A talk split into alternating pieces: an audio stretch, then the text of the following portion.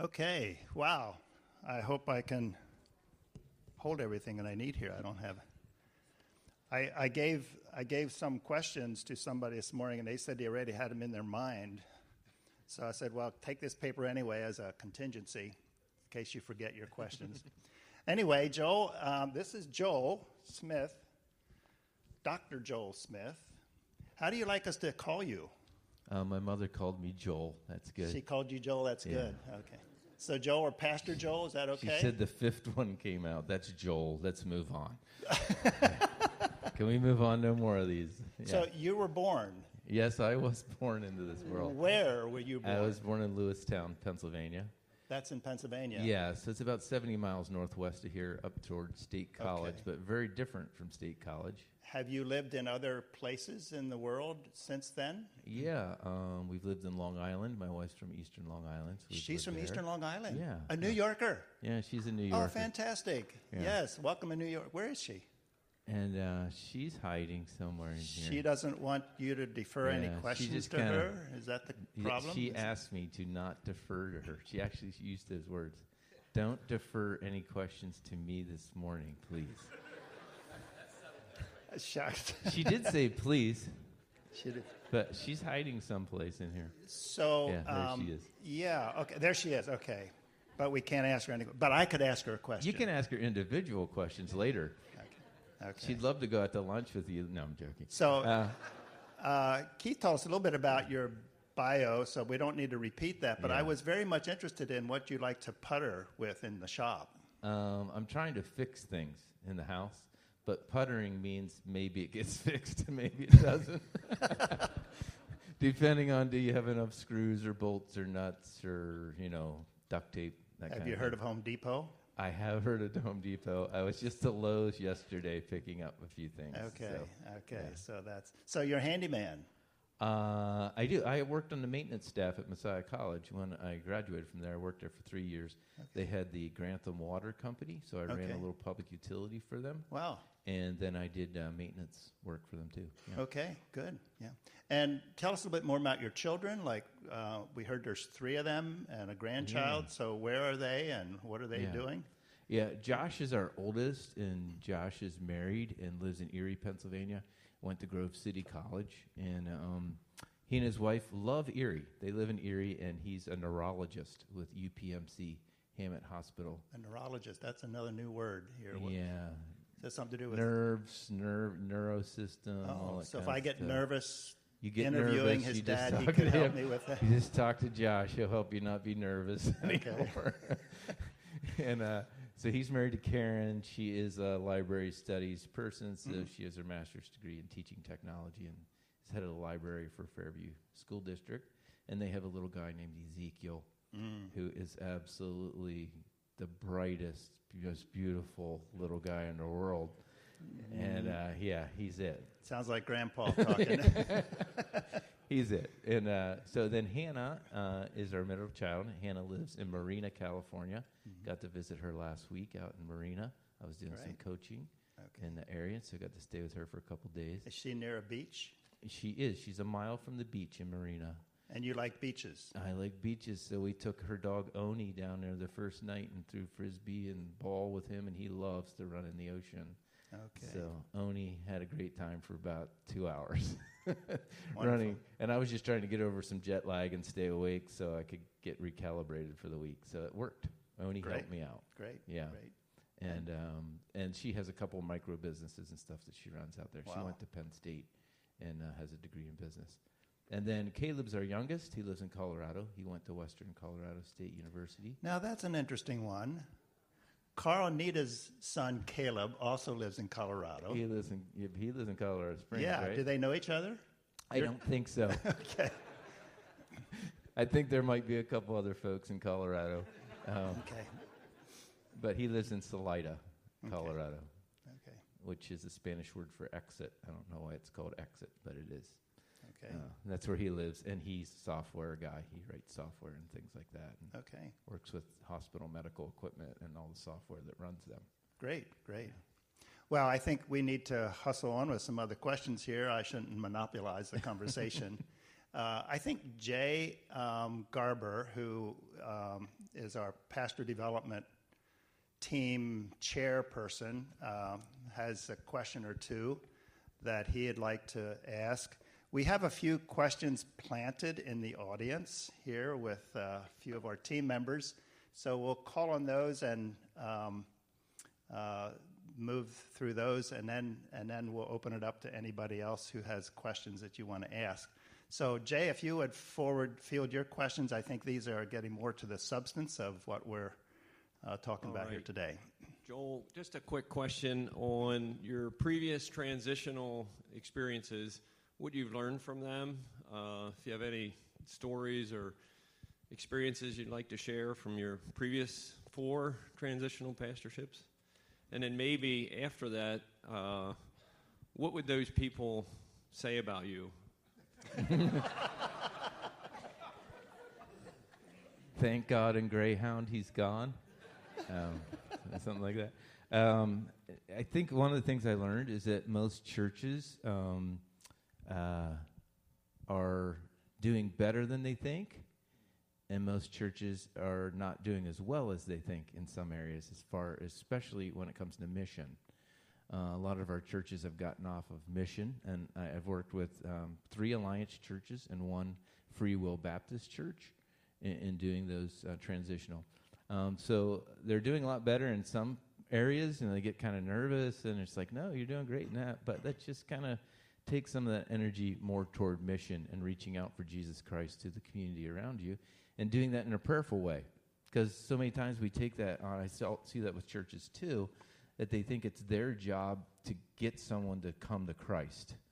You know, so they have this manipulative monologue that they go into, or they just get quiet because they don't know what to say and they don't realize Jesus didn't do any of that and the Holy Spirit works, right? Every one of us came to Christ and we would go, wow, we have a Holy Spirit story. Amen?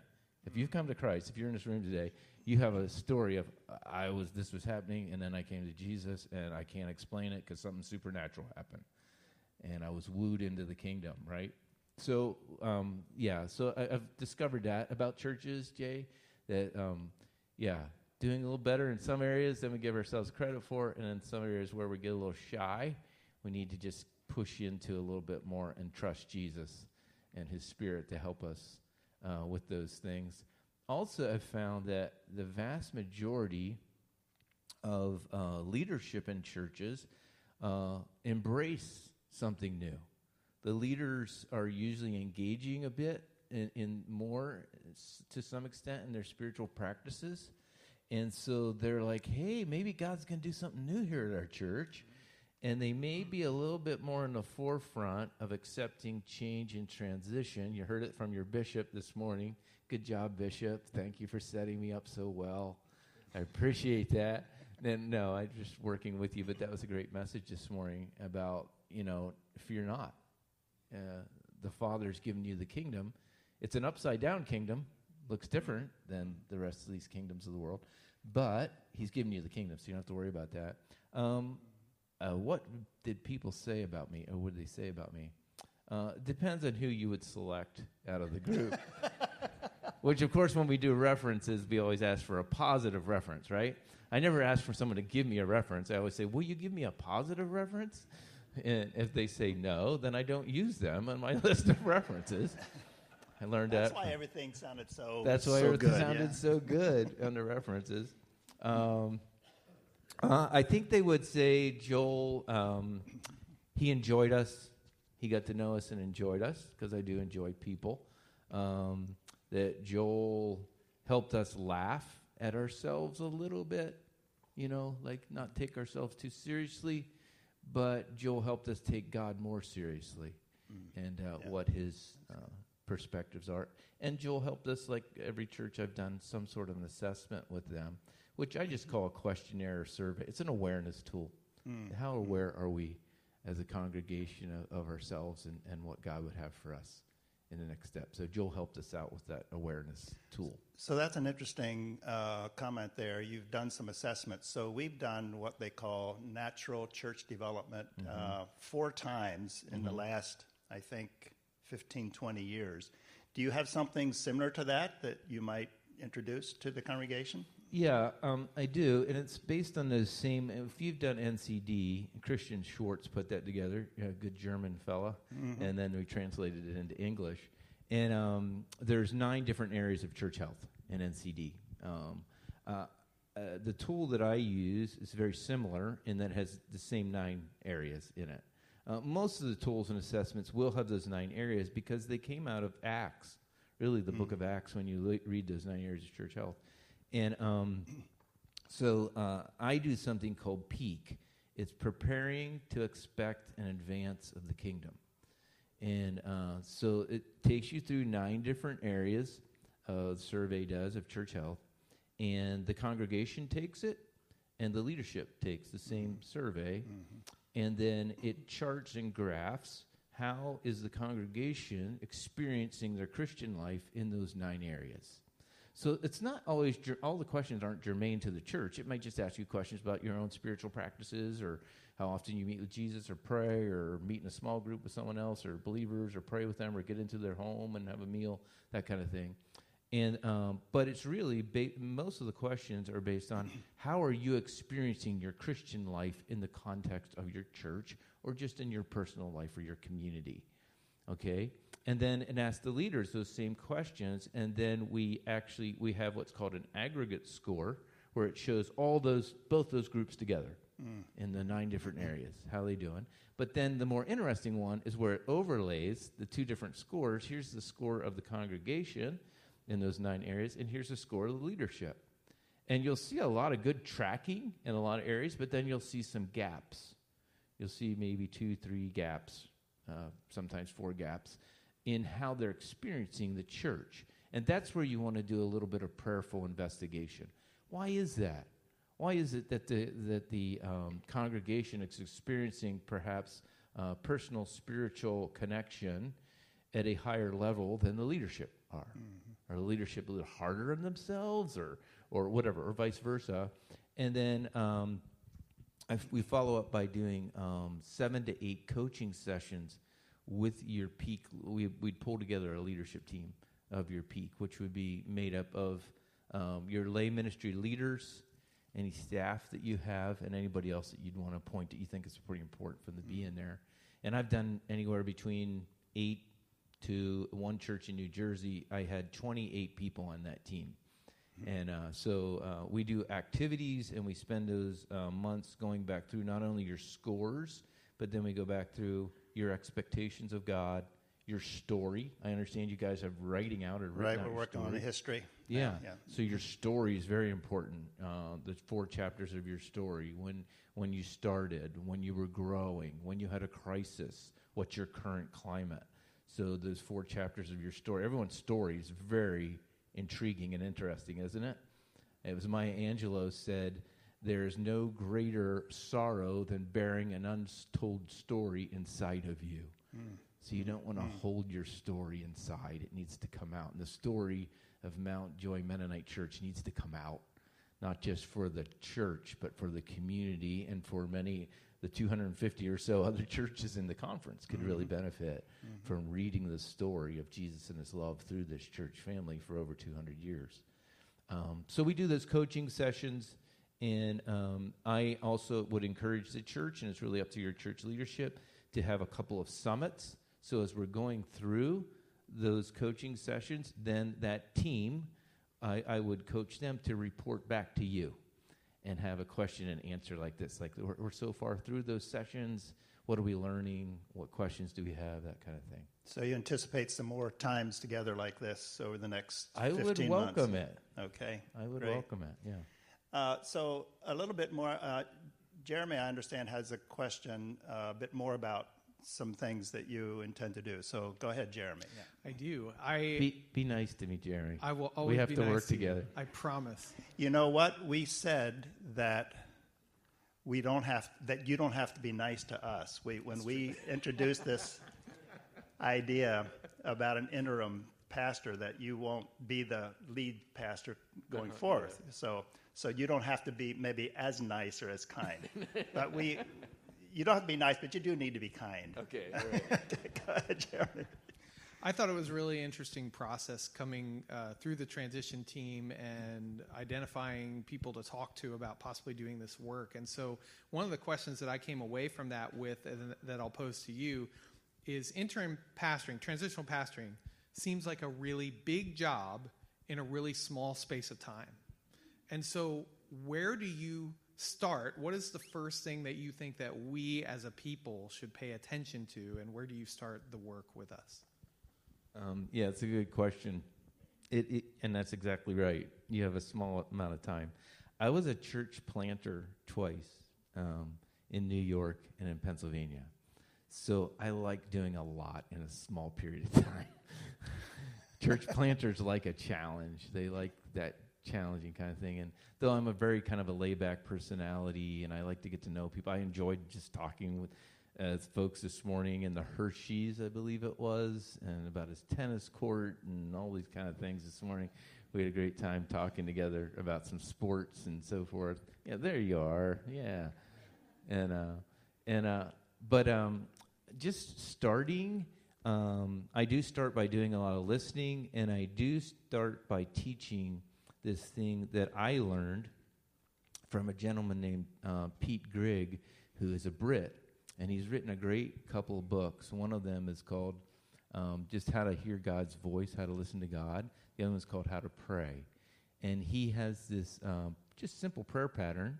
It's called um, pause, read and reflect, ask God a question, and then yield to his presence. P R A Y.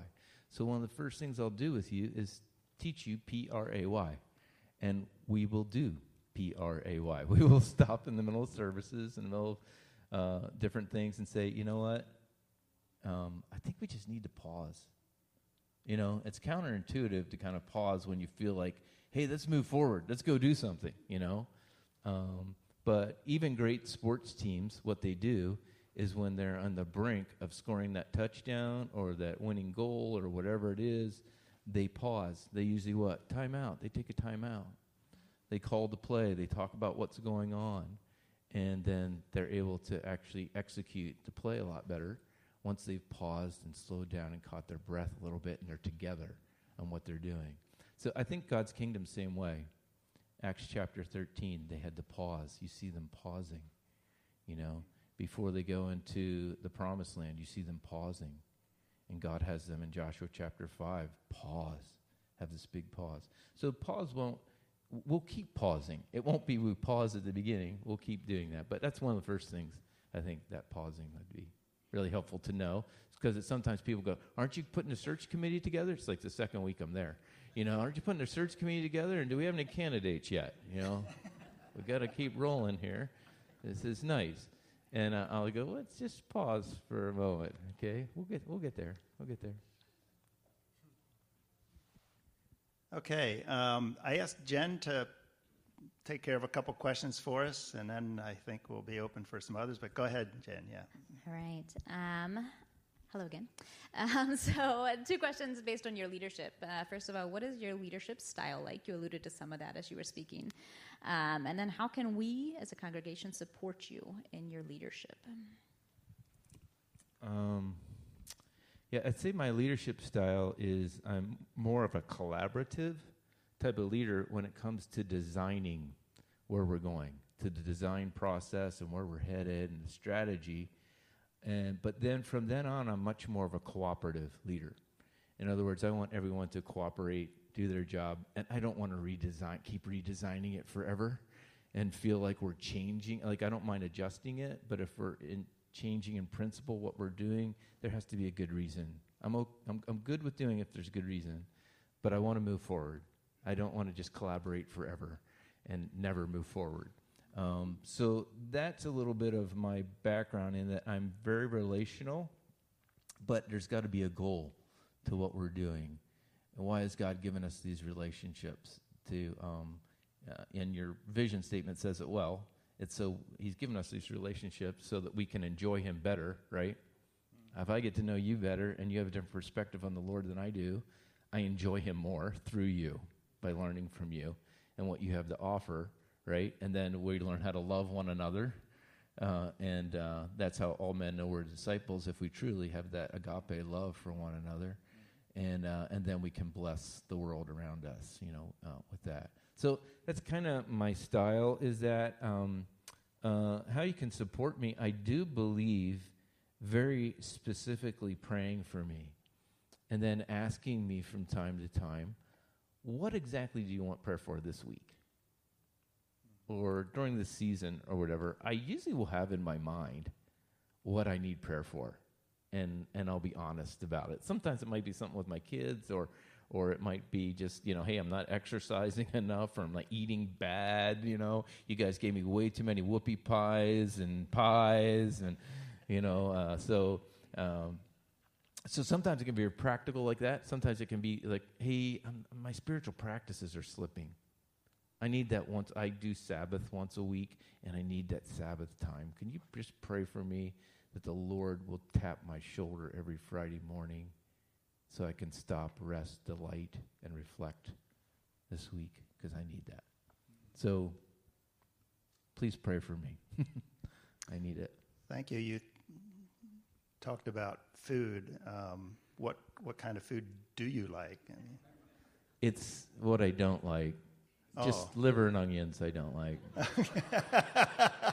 My mother made me eat that, and even though she's in glory right now, I still hold it against her. uh, so I think Mitzi has a question. Oh, there's Okay, really, so I we- don't know of anything else that I don't eat, right, babe? I'm looking back at my wife. I'm not deferring the question to you. I'm just asking for your input now. Uh, what what do you what kind of food do you like, Debbie? Just no liver and onions. She likes creamy French foods. She really is a sucker Oh. for like a creamy white sauce on something. Yeah. I'm like more of a dark gravy guy, but yeah, okay. yeah. Okay, uh, so we've got two mics. Je- Jeremy has a mic over on that side. Maybe Jen. Oh, you go over here. Okay, so Jen, stay. So we're happy to hear, entertain some questions from um, you folks here. So, what have you? What would you like to know about Joel, or about what he does, or his more of his background? Over here, we have a question. Chanel. We good? There we go. Joel, I very much enjoyed getting to know a little bit of you during the interview process, and I'm excited for the next few stages, as I'm sure our church is. But I would love to know what are you most looking forward to with this transition, and what are you most nervous about or reluctant about? Uh, yeah. What I'm looking most forward to, I'll just be honest, I love working with staff and I love working with lay leaders. So I like working with leadership and I like helping people make the transition between the change. It's usually not the change that we don't like. Like once we get to the change, we're like, this is excellent.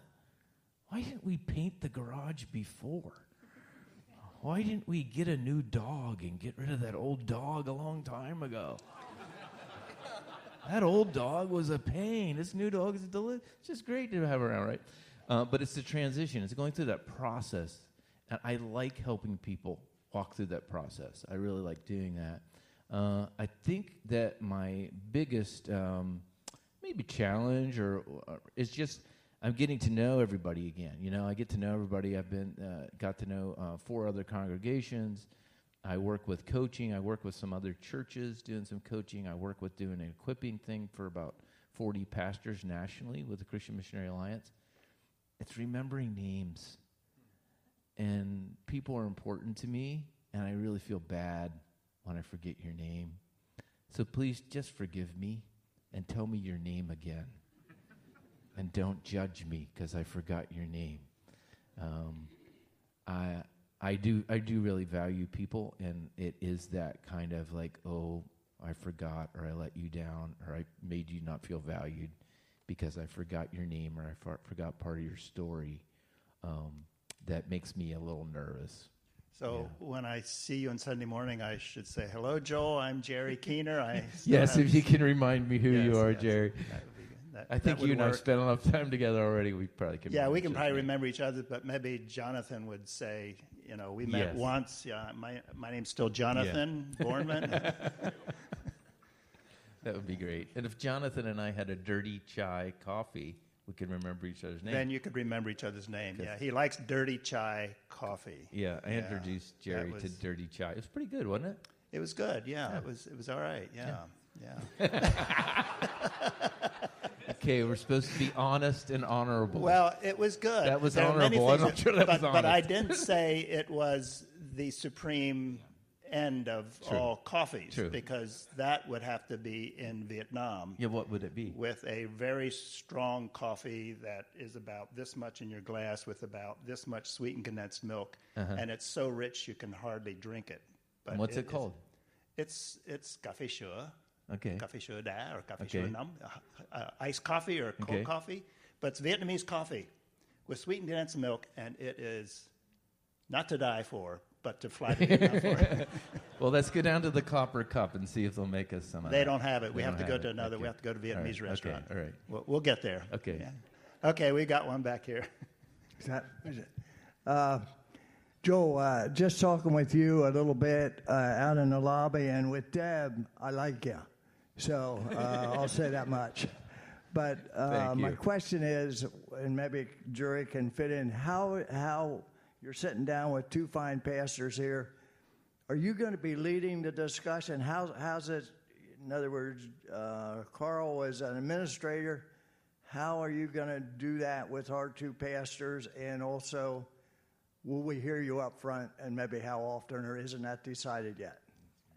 Th- Those are good question. So I'll probably be preaching at least twice a month, sometimes three times a month, but also working the other pastors into the rotation and any um, suitable folks from the congregation that are good communicators.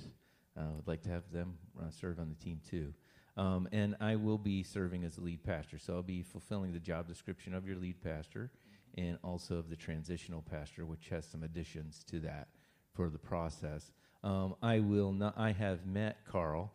I know both of his brothers. He's the last Landis brother that I met. And then I met his parents this morning. So we're all rounded out. I can die now. I've met the Landis family. I can die. Um, but Carl, just from meeting with him one time, we met with him for what, about two hours or so. And uh, just watching him, I thought, oh boy, he is an administrator par excellence. I am not. Okay, I am not an administrator par excellence. I can do some organization. I try to do enough effective organization to do that, but I'm more of a communicator, communicator and change agent helper and facilitator. I do a lot of facilitating. So I'll do a lot of listening and I'll do a lot of making you, in some ways, helping you listen to one another um, to draw out what's the Lord saying to you cumulatively, you know? So, uh, yeah, those are good questions. I- and nobody seeded you with those questions? You just came up with those on your own? So nobody planted those questions in you? There you go. Very good. Thanks. So, um, just a comment about that. We we thought about Carl's gifting and so forth, being both a good pastor and a good administrator.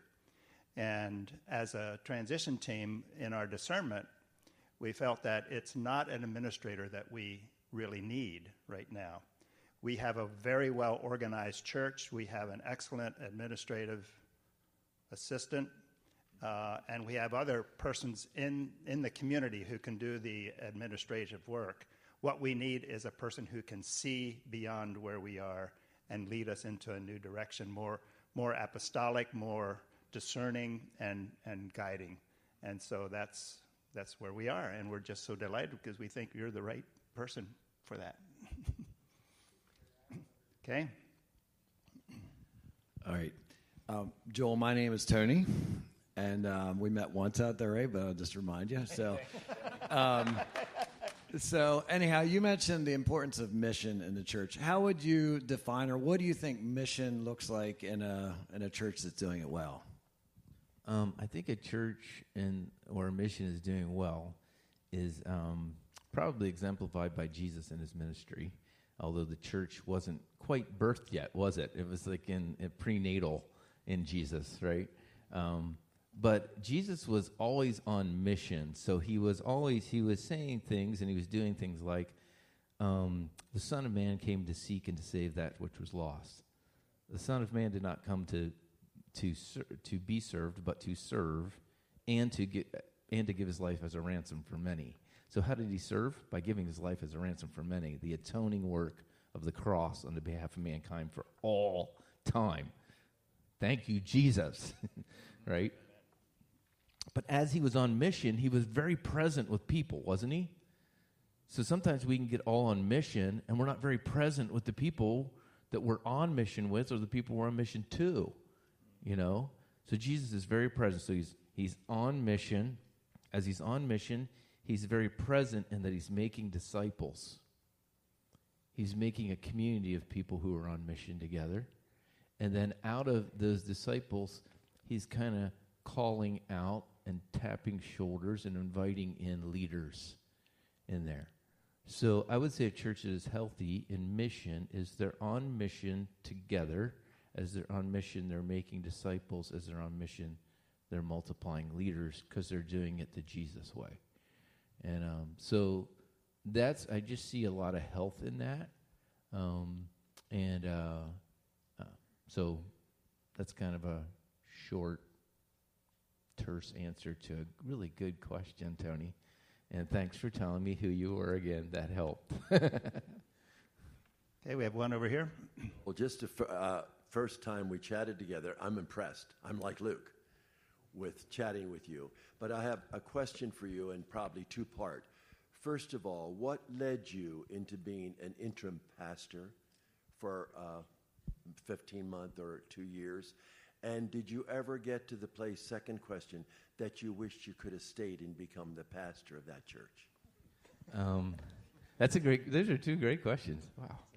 Um, so, uh, you know, when I when I left the church that I had founded, and I was there for 18 years, and that was hard transition. That was a hard change for me, big hard change for me. I sold uh, automobiles for Toyota for a while during that change. Bobby Rahal, they were very gracious to me. Uh, and letting me work with them, be trained with them. So I did that. I started to do some coaching. I started my own coaching because uh, I always enjoyed coaching and coaching pastors and Christian workers and executives and people in the marketplace too. And um, but I I thought I was talking to uh, um, gentleman at the time, and some of you might have read some of his books. I didn't know him that well, but he gave me his ear, and he uh, actually served as the second reader on my dissertation. His name's Pete Scazzero, and he's written some books on emotionally healthy church and people and stuff like that. So I was talking to Pete, and I said, "What do you think I would be good at doing?" And I was doing. Uh, Pete was training me in some of this emotionally healthy stuff, and he said, "I think you would be a really good transitional pastor." And if you're going to do that, you should talk to my friend Dave Miles. Like, okay, who's Dave Miles? So he said, "Oh, Dave. Dave lives in Huntington, Long Island, and he'll be here at this next conference. I can seat you guys together, talk." So I got to meet Dave and started talking to him and took their training. Dave leads uh, a thing called Vital Church Ministries, helping churches in transition and crisis. And they've been doing it for him and his group of guys for like 35 years. So they know what they're doing all across the United States. Been doing this, and now in Europe, they have another arm in Europe, and, uh, and mostly in uh, Ireland, Scotland. But um, I got the training and I did. I mean, they actually really evaluate too. They do this thing called the Grip Birkman assessment of you, which is a long assessment, which by the end you feel like I'm insane. I'm just an insane person, and no one should hire me to do anything. Because it takes a while, because you do all these inventories, and after a while you're like, I'm inventoried out, you know. And um, but in that there was some discernment about, yeah, maybe this is a calling for me and um, I had off not often, but a few people had told me, "Hey, you have a little bit more of an apostolic gifting, and so staying in one local church might not work for you long term. Might not work for the church long term. You may be working with different churches. I never thought it would be this way. I never thought it would be going from church to church to church. I just thought more maybe be some other direction or whatever. So I didn't really plan that. Um, and what was your second question? Because it was really good.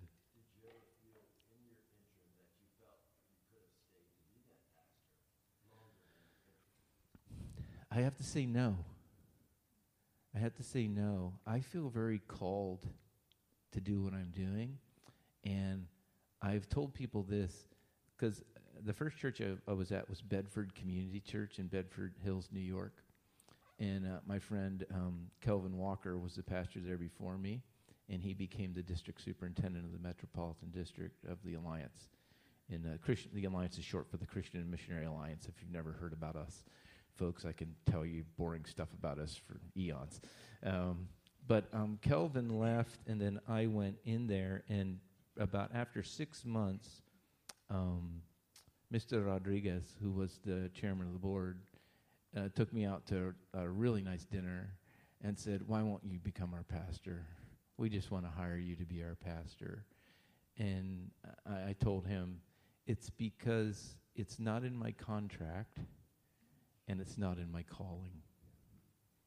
So I've contracted with you, but in good faith, that I, I would not pursue that. And it's not in my calling in that I'm called to do this kind of apostolic kind of ministry where I have to move on. And um, but hopefully, I've really helped you do well, get more grounded, and you. And I told him, you don't want someone who's not called here to be your pastor. That is like the worst thing to happen for the pastor in the church. Amen. Have you ever been someplace where uh, I don't know about this? So you want the called pastor, and the congregation needs to be called. So you can either hire a new pastor or you can call one, mm-hmm. and you can be called to him or her. Amen? There's a difference. So, yeah, you guys are asking really good questions. We have another one here. I do. I'm Jason. Haven't had the chance to meet yet. But, and I'm not sure we have time for a conversation. Did you say length. Jason? Yes, Jason. Jason. Yeah. Okay, you have to say that again the next time. Yes, sir. Well, I'll, I'll put that in the in the intro. Um, a question that, that comes to my mind and a question that I was given, I think the question given uh, asked the question well. Uh, the Mennonite tradition and culture is deeply rooted in, in the generations of our church body. Uh, do you have a plan to focus on continuing to pass this to our children and youth in structure, teachings, and song? And then maybe even uh, elaborate more on what your understanding is of the Mennonite and, Anabaptist tradition uh, coming from your uh, CMA background. Yeah. That's a good question, too. Um, your bishop has been very helpful uh, at helping me with that and understanding your profession of faith, and, and so has Gerry. Um, yeah, when I first met Joel, I asked him what he understood about Anabaptism and Mennonite, and he said nothing. He said, I know nothing. And actually, well, you can continue, and then I will make a recap. Yeah, so, so I, yeah. yeah. I meant I knew nothing in that I was kind of like Schultz from Hogan's Heroes. You know, I knew no, so I'm not responsible for anything, right? Um, but I, my, my, one of my roommates in college, Jeff Good, who's from a Mennonite family up in Canton, Pennsylvania. His dad was a charismatic Mennonite minister, Melvin, um, and his son Claire Claire, his brother Claire, serves with the Mennonite Central Committee. So I knew I knew a lot of folks that are Mennonite, and I grew up in Lewistown, so I grew up right near Belleville, and went to the auction every Wednesday with my dad and bought bought everything from cattle to all kinds of stuff with my dad um, over the years. And so, and then my dad had friends who he worked with uh, who were uh, Mennonite, and one of our best friends was my dad's best friend was Ray French, who owned the Friendship Bookstore in Lewistown. And Ray is Mennonite, and uh, so, so we went to the Friendship Bookstore every. But I didn't know a lot about Mennonite background. You know, I knew that there was different stripes of Mennonites. Like I never thought, oh, there's like I knew there were, there were black bumper Mennonites. You know, you know, you know. So I did not paint over all the chrome on my Honda Accord before I came down. So I knew there were different people, right? Um, but I didn't really know that much about it, and I knew a little bit about Zwingli, and I knew about Menno Simons a bit from going to Messiah College and some of the courses that I took there. Uh, but you know, I didn't grow up. Uh, you know, I grew up Anabaptist in that we baptize be- adult believers in the alliance. We don't uh, christen children or, or baptize children, and, and, knew a bit of that, and knew a bit of the rich history of the Anabaptist Church, but didn't know a lot of it and didn't know much about the 23, 24 uh, confessions of faith. Yeah, so you read the Confession of Faith. What did you think of that, and how, how does that line up with your own theological orientation? Yeah, I, I edited it. Um, no. don't we? Come on, we all edit theology, don't we? Um, no, uh, I Debbie and I both looked over it, and she was like, "Well, I just think maybe we just fit there. Maybe that just works for us." Um, there's nothing in your statement of faith that isn't orthodox. Mm-hmm. Number one, there's nothing that's like, "Oh, this is a revelation outside of the revelation of the Word of God, the Spirit of God, and Jesus Christ, the living Word of God." Um, so, in uh, I found that it was it's maybe a bit more detailed than other statement of faith, like the Alliance, I think, has 11 or 12 statements. Mm. Um, because you separate out like baptism, the Lord's Supper, as each an individual statement where they clump them together. Mm. They clump the ordinances or sacraments together. So I didn't really find it that different or difficult. I felt that the background of it was very interesting in the uh, non combative background. Mm-hmm. And I do think that um, the Mennonite movement, Mennonite church in America at least, is a lot further ahead on justice and mercy issues than most other evangelical organizations. Mm-hmm. Given your background, I think you're way ahead. And, like, um, for instance, the Alliance is just almost starting to work on that stuff, mm-hmm. although we've had CAMA services for a long time. Mm-hmm. Um, we in the U.S. have not been really um, justice and mercy people in right. a lot of ways. Right. So uh, you're way ahead on that stuff. Yeah. I think you also had a comment about the.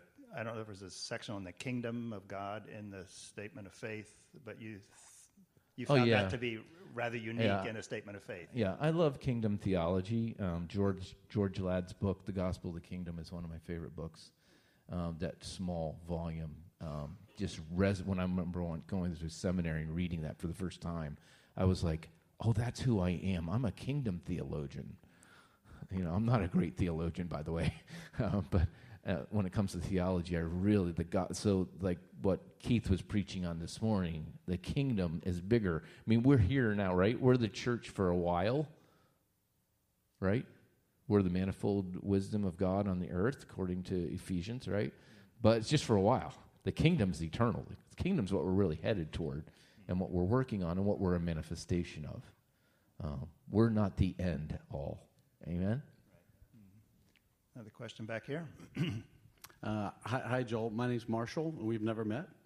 Um, my question, and I think I like you. I'm, I'm, I'm not on the fence, but I think I like. You. Um, my question is for you and Deb. Uh, where is home? Yeah, we live in Mechanicsburg. Uh, if you're familiar with um, Creekview Road off of 581. We live right off Creekview Road, right behind Target and Wegmans, right on the Conodoguinet Creek. Our house runs right down to the creek. It's really pretty there. So, yeah. So it takes about, what, 30, 35 minutes this morning to get here? Something like that. Depending on how obstinate Harrisburg's being with their traffic patterns. We have a question here. Um, what is your ideal sandwich? Have you ever heard of Primanti Brothers? That's pretty much it with extra hot sauce on. Okay, some extra hot sauce. But I don't, I like the, is it chulata? Chulata hot sauce? Cholula. The Cholula is the brand I prefer on that. But yeah. But it's got to be a Primanti Brothers sandwich from Pittsburgh, in Pittsburgh, at a Pittsburgh Steeler game. I think they're better. They're better sandwiches out there than the. Like, I'm serious. They're just really good. Okay, one back. Uh, good morning. My name's uh, Brad Wagner. I'm Natalie's husband. I believe you met Natalie. So Natalie told me I'll like you, so I like you. Two two quick questions. You know, you, when you look across the, our congregation here, there's a lot of demographics. So I'm curious, from your experience, how have you sort of managed change in a congregation that's you know very diverse demographically. And then uh, personally, uh, what do you and Debbie enjoy doing as a couple?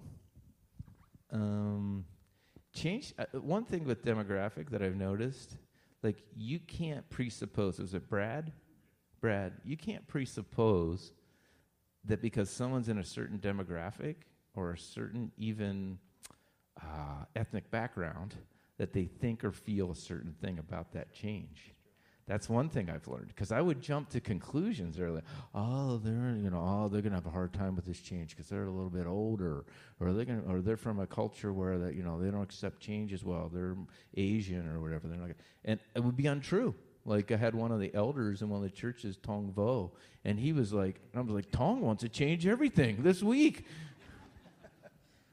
you know, and you wouldn't know it from. So you, so the other thing is, yes, be considerate but ask Is this difficult for you? Is this a challenge for you? Is this an excitement for you to make this change? What about this change or this time of ambivalence um, works for you and doesn't work for you? So, um, yeah, consideration. List, I think we all want to be considered. We want to be listened to, and we want to be loved, right?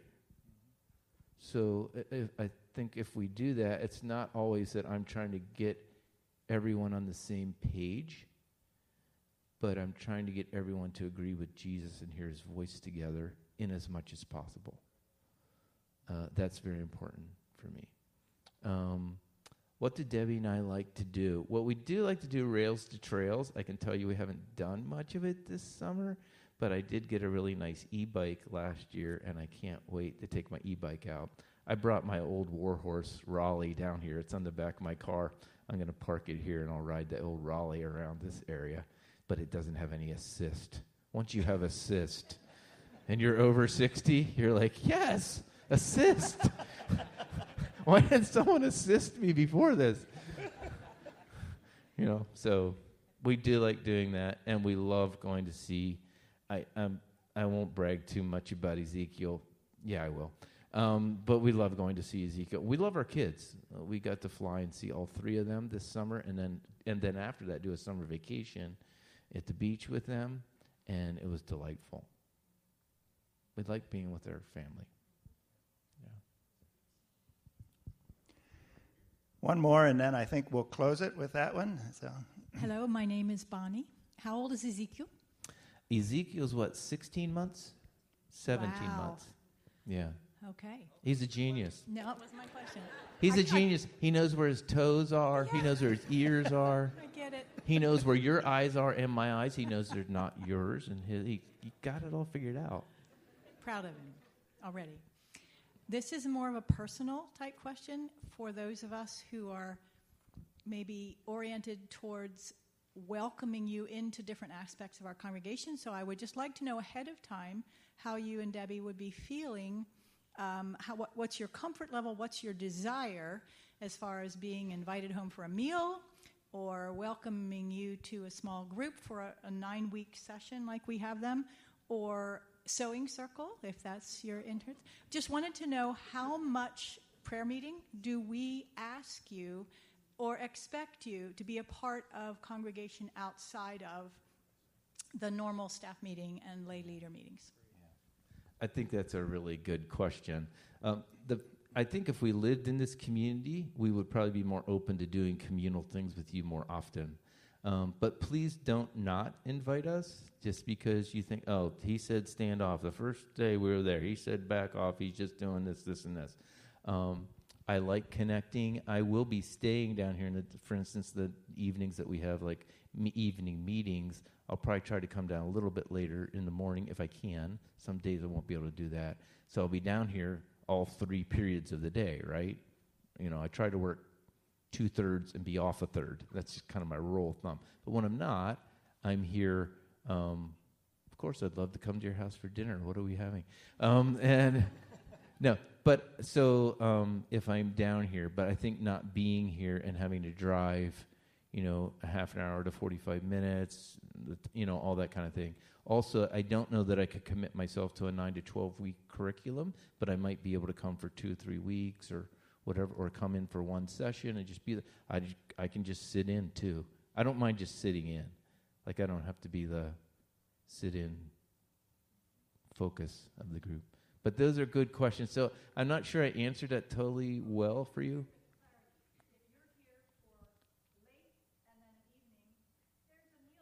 Yeah. Yeah. That's very good. Yeah. Okay. You're welcome. Thank you. By Thank the way, out of the four other churches I served at, no one else has ever asked me that question. That says something about your congregation. Most of them score low when they do the peak thing on having each other into their homes and loving and creating loving communities. So it says something about you guys. We are at the end of our time. This has been rich. I've been enriched by this interaction. Thank you for the questions. Thank you for your candid uh, responses and the humor in that at the same time. Um, it always helps to take things when there's a little sugar in the spoon, so appreciate that. So um, let's just close this out. I'll share a prayer of blessing for our week and your first week here, and so we just want to make sure you feel welcomed and that uh, we do whatever we can to support you in your leadership among us. So we thank you, Lord, for this time together. We thank you for your working through the board and the transition team to discern uh, that Joel will be with us these next months, year and a half or so. And I thank you for this opportunity to start to get acquainted, and we look forward to what you will do among us and through us in these next uh, months, this next season. Thank you for knowing that you are sovereign and you are among us and you are guiding us. And thank you for bringing Joel into our presence. And with that, with your sovereignty, we are not afraid. While we may have some questions, we do not fear because you are with us. So we thank you and pray your blessing on us as we go forth from here to serve in your kingdom and to uh, share your love with others. We pray this in Jesus' name. Amen. Again, thank you. And. Um,